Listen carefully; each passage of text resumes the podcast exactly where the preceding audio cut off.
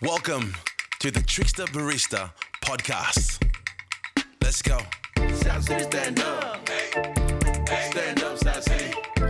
South City stand up. Stand up, South City. South City stand up. Stand up, South City. South City stand up. Stand up, South City. Bad.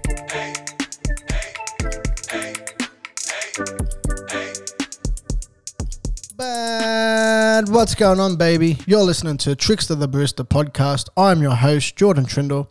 This podcast is sponsored by Mascot Corner Cafe. Go see Johnny and the gang down there. Tell them I sent you. They'll look after you. They're at 1223 Botany Road, Mascot. You know what to do. Give us a like and hit the subscribe button. Show the love, baby. Show the love. Now let's get into it. Bad. What's going on, gang? Welcome to the podcast. Thanks for tuning in. Today, we're going to be talking about my top five tips to starting a coffee van. So, as you guys know, I started last year in the middle of uh, COVID, and um, you know, at one stage I had zero customers, so I had to go look out for me um, for myself and find some customers all by myself. You know, do the hard yards. Uh, the, the it was a hard road, but uh, today we're sitting at about twenty to twenty-two customers, and um, you know, build it from scratch. So, I'm very proud of it. But uh, anyone who's uh, looking to start, you know, a coffee van, a food truck, uh, Mr. Whippy, anything like that, these are just some of the tips that will help you get by. So, uh, number one, you got to be friendly. Got to be, um, you know, be friendly to the customers. Talk to the customers. You, know, you get to know them on a personal level. Um, you know, some of them, you know, you get to ask them, "How's your morning been?" or something like that. You know, there's nothing worse. Trust me, guys. There's nothing worse than a rude barista in the morning. Um, you know, that, that's making your coffee. It's going to set you off for the whole day. It's going to put you in a shit mood. If you have a good uh, barista in the morning, like myself, you know, well, you know, have a bit of a laugh, you know, brighten up your morning and give you a mad Trickster Barista coffee. So you'll be set for the day. That's number one. Uh, number two, I learned this one. I, I, I sort of don't agree with it, but I do. But it's hard, you know. It's called, you know, if it's not worth it, I'll, I'll call it this. If it's not worth it, you got to brush them. By that I mean, say you got a big sort of company, say they're a really, um, you know, good reputation company. Um, they might have a lot of, you know, say they might have fifty to hundred, um, you know, workers there.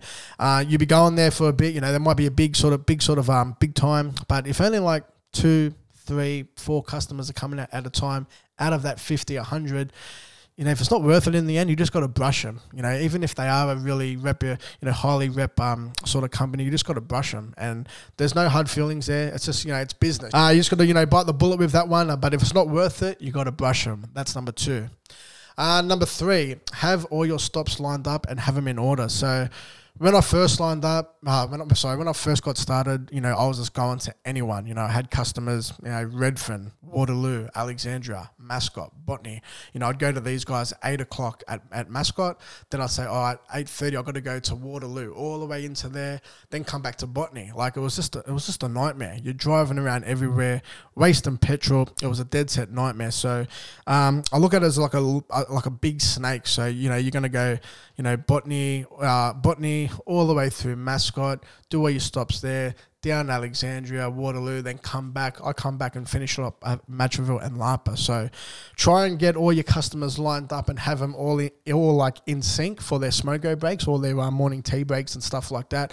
Otherwise, it's just a nightmare and you're not going to make it. You'll be driving more than you're making coffee, which means no more money for you. So you'll be doing it tough, but um, that's number three.